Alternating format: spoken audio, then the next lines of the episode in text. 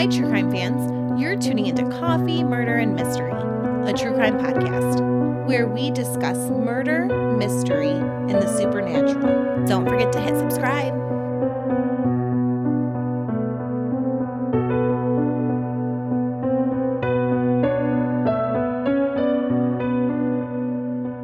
Hey, true crime friends. I'm your host, Melissa.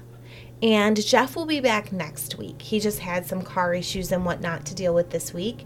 Today we're bringing you two different stories, both about missing persons. First is the story of how Keith Reinhard went missing. And after that, stay tuned for the disappearance of the Sodder children. Today we're going to talk about the disappearance of Keith Reinhard. Keith's story starts in Chicago, where he was a sports writer with a loving wife and children. Keith had a friend who lived in Silver Plume, Colorado. Keith decided he wanted to look for a simpler life, and he had an interest in panning for gold, so he thought that he would give Silver Plume a try. Packing up his things, he said a temporary goodbye to his wife and children and took a ninety-day sabbatical from work. Keith headed out to Silver Plume, Colorado, to write a novel and see if it was somewhere he may want to relocate his family to. I wanted to tell you a bit about life in Silver Plume, Colorado, so that you could understand the appeal and the simpler life there. Silver Plume is an old mining town. It's actually commonly referred to as a mining camp. It's known as a living ghost town with a population of under two hundred. Pictures of Silver Plume, which are on our website at w w w dot coffee murder and mystery dot podbeam dot com, show a small rural town in the mountains. It's exactly what you would think of when you think of an old ghost town, except not quite as run down. The landscape is exactly what you would picture for rural Colorado. Even though this is a small rural spot, it's only an hour from Denver. There are many local legends in the town. It's said that a miner took some of the town's ore to Louis Dupay, who was a French immigrant who opened the Hotel de Paris in Silver Plume. The miner asked Louis, "What should we name this camp?" And it was said that Louis wrote a poem about the town right there on the spot.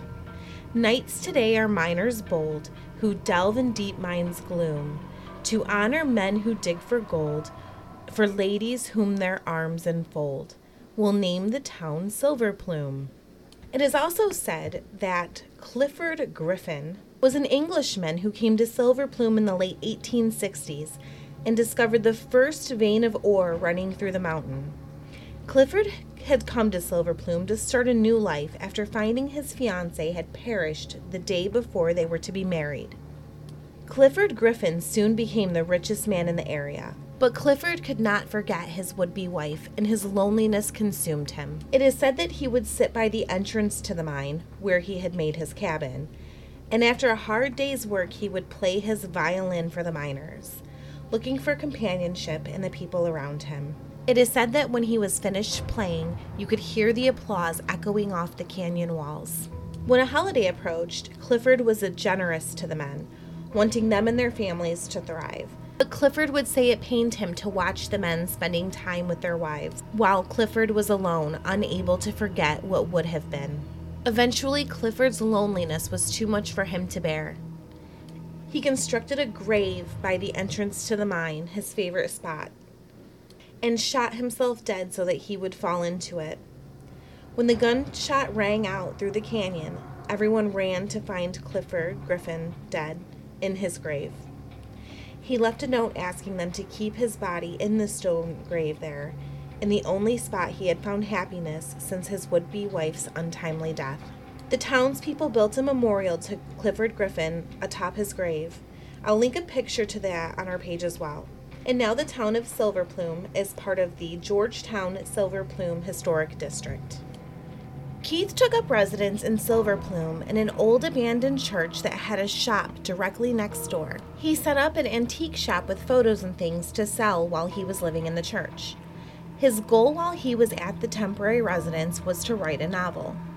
When Keith found out about the disappearance of Tom Young a year earlier on September seventh, nineteen eighty-seven, he decided to change the course of his novel and base it on the disappearance of Tom Young, with Guy Gypsum as the main character based upon Tom Young. Tom was the previous tenant at the same shop that Keith was renting. He told friends he was going on vacation and was never seen alive again. Keith's antique store had previously been Tom Young's bookstore. It was the old Knights of Pythias building directly next to the old Catholic church that Keith was currently residing in. So just a little recap, because I think this is a little bit confusing.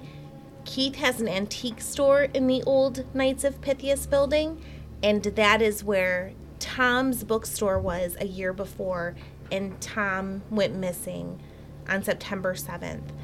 And Keith was then the next tenant in this store. So I wanted to give you a little background on the Knights of Pythias. Justice H. Rathbone founded the Knights of Pythias in eighteen eighty-nine in Lima, Ohio. He was a government clerk in the Treasury Department of the U S government.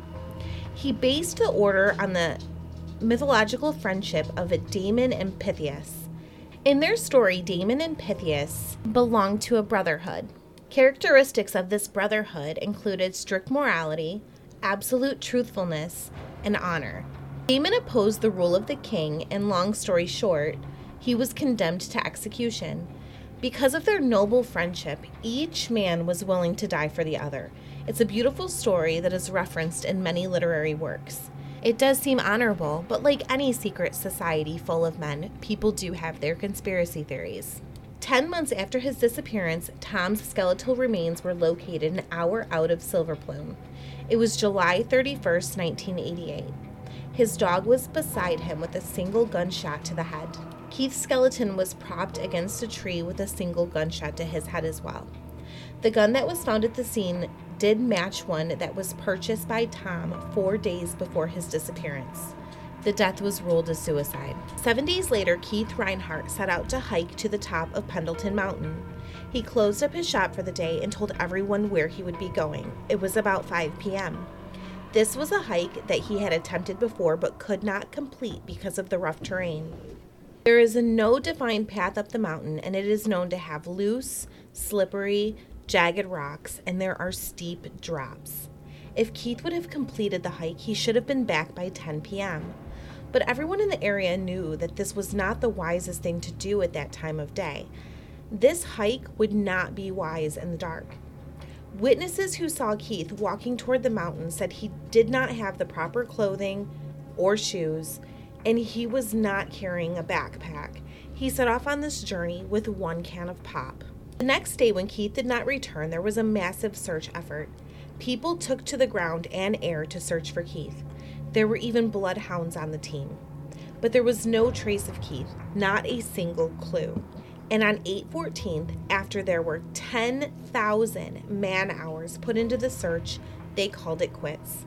A small plane that was included in the search had made an error and succumbed to the treacherous terrain. In the crash, the pilot died, but the passenger was able to be rescued by helicopter. With no clues, they called off the search as they didn't want any more fatalities on the mountain. The terrain was so rough that the paws of the search dogs had to be bandaged for protection. Police described the mountain as very physical, with no paths, loose rock, and heavy vegetation. The only clue that was left behind was on Keith's computer. If you recall, Keith was writing a novel about Tom Young's disappearance, with the main fictional character being Guy Gypsum. The clue that was left behind on Keith's computer was as follows. Guy Gypsum changed into some hiking boots and donned a heavy flannel shirt. He understood it all now and his motivation. Guy closed the door and walked off toward the lush, shadowless Colorado forests above. Many people believe that Keith and Tom both committed suicide. Some believe that they both found out something they shouldn't have at the storefront that they were renting, and they were murdered for it. Others believe that amidst Keith's midlife crisis, he left his life behind to start anew, and today he is in his eighties, somewhere warm, living up his last days. Keith's son, Kai Reinhard, visited Silver Plume himself and took the hike up to the top of the mountain as his father was trying to do. He believes his father was murdered. I posted the pic of Keith on the webpage if you're interested. It is a really cool picture, and you can see behind him and just how dangerous the terrain could be, especially in the dark. There's also a Travel Channel series called Lost in the Wild that did an episode on Keith's story if you're interested in learning more. There's a documentary in the works called The Dark Side of the Mountain. The name is a reference from Keith's novel. You can leave comments about the case on the dark side dot com. Our second case tonight goes back more than seven decades to George and Jenny Sodder. They lived in the small town of Fayetteville, West Virginia, with their nine children. The Sodder family had ten children, but the oldest was off to war. Fayetteville is a small town with one main street running one hundred yards. It was Christmas Eve nineteen forty-five when George and Jenny Sodder were in bed and believed their children to be in bed as well. But at one a.m. they awoke to find a fire. George, Jenny, and four of the children were able to escape, but the five children that were sleeping in the loft did not make it out of the fire. Father George tried to re-enter the house to save his children, but the smoke was too thick. Maurice, fourteen, Martha, twelve, Louis, nine, Jenny, eight, and Betty, five, were still in the house in a bedroom on the other side of a staircase that was no longer accessible as it was engulfed in flames. But luckily, George kept a ladder propped up against the house. But when George tried to get this ladder to get his kids to safety, the ladder was missing. George, trying to come up with any idea to save his five children, ran to one of his coal trucks. He would drive a truck up to the window and try to climb onto it and get to the upstairs window. Both trucks, which had started the day before, were now out of service. George was unable to drive either truck up to the window. seventeen-year-old Marion was on it. She had run up to a neighbor's house and was calling the fire department. But Marion was unable to make this call because the operator wasn't picking up. Someone tried to call the fire department from a nearby tavern as well. The blaze was big enough now for people in the neighborhood to notice, but the operator wouldn't pick up for them either. Apparently, the fire chief was unable to drive the fire truck, and staff was low due to the holiday, and the fire truck did not arrive until eight a.m. on Christmas Day. The fire truck was no longer needed.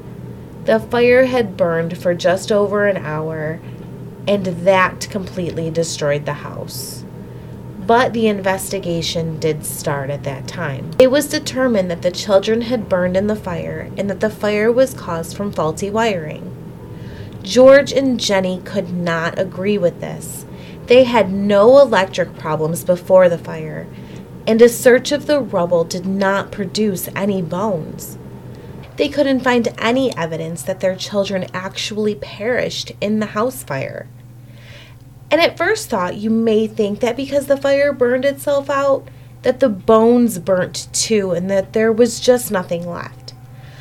But I actually looked into this, and a house fire is generally eleven hundred degrees Fahrenheit, and a crematorium burns at eighteen hundred degrees. Even then, bone fragments must be collected and put into an electrical processor.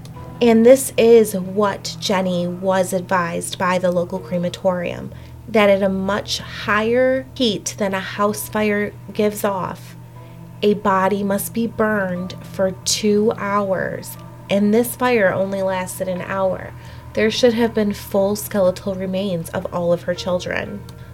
But then Jenny, thinking back to before the fire, remembered some unusual things from the night that she didn't think anything of at the time. When everyone went to bed that evening, the five missing children had asked to stay up. The parents told them that they could, but they had to do some chores and make sure to turn out the lights, close the curtains, lock the doors, and go to bed. Well, sometime during the night, the phone rang, and Jenny got up to answer it. It was a woman, but Jenny could hear many people in the room with the woman. The woman asked for someone that Jenny did not know. Jenny simply advised her that she had the wrong number. But at this time, Jenny noticed that the kids had not done what she instructed. The lights were on and the door unlocked. Jenny closed up the house for the night and went back to bed. A while later, Jenny heard a noise, like something had hit the roof. This was a tin roof. She woke her husband George, and they discovered the house was on fire. And what about George's trucks? Why wouldn't they start that night? One truck is understandable, but two? And what about the missing ladder? I mean, that's where they kept it, right? But it was just gone. A bus driver stated that he had seen fireballs hitting the roof of the Sodder home. A phone repairman told the Sodders that their phone line had been cut, not burnt, and that was fourteen feet in the air. The missing ladder was found later at the bottom of an embankment, seventy-five feet away. A woman from the area claimed that she had seen the five children drive by in a car. She was watching the fire rage from her front yard. A woman working at a diner off the interstate said that she served breakfast to five children on Christmas morning. This diner was fifty miles away. After a period of time with no answers, the family erected a billboard featuring all five of the children. They offered a five thousand dollars reward. The police were able to find the woman that called the Sodder house that night, and she confirmed that it was simply the wrong number. This means the phone lines were cut between that call and the fire. In nineteen sixty-seven, a woman from Houston had written the family. She claimed that a man in his thirties had gotten drunk and told her that he was actually Louis Sodder. She believed Louis and his brother Maurice were living in Texas. Father George went there, as he often followed up on leads, and found the boys, but they denied that they were the Sodder brothers. It was said that this haunted George until he died. In nineteen sixty-eight, an envelope came in the mail. It had no return address, but simply a postmark from a city in Kentucky. It contained a picture of a man, and on the back it read, "Louis Sodder, I love brother Frankie." But police tried to convince the Sodder family it was a hoax. But the Sodders looked at the picture and they felt that this could really be their son. They hired a private detective to go out to Kentucky and check this out. But they never heard from the private detective again. They were unable to locate him. George and Jenny never stopped looking for their five children. George passed in nineteen sixty-nine. Jenny passed in nineteen eighty-nine. The billboard died with her. Many people believed the children died in the fire that night. Many others believed that the children were taken. But one thing is for certain, the Sodder family has passed this task on to their children and their grandchildren, asking them to continue to bring attention to this case and never stop looking. That's all we have for today's episode. Thanks for listening. You can find us on Twitter at underscore coffee murder. You can find us on Instagram at coffee cigarettes and murder. You can email our Gmail at coffee cigarettes and murder at gmail dot com. And now we have a Facebook page. Just look up Coffee, Murder, and Mystery. Make sure you follow us, and you'll get information about new episodes. Also, don't forget to subscribe. We're a new podcast, still building our fan base, so it really, really means a lot to us if you subscribe. And if you would give us a five-star rating, we would be eternally grateful. So remember, evil people are everywhere. Bye. Thanks for tuning in to Coffee, Murder, and Mystery, a true crime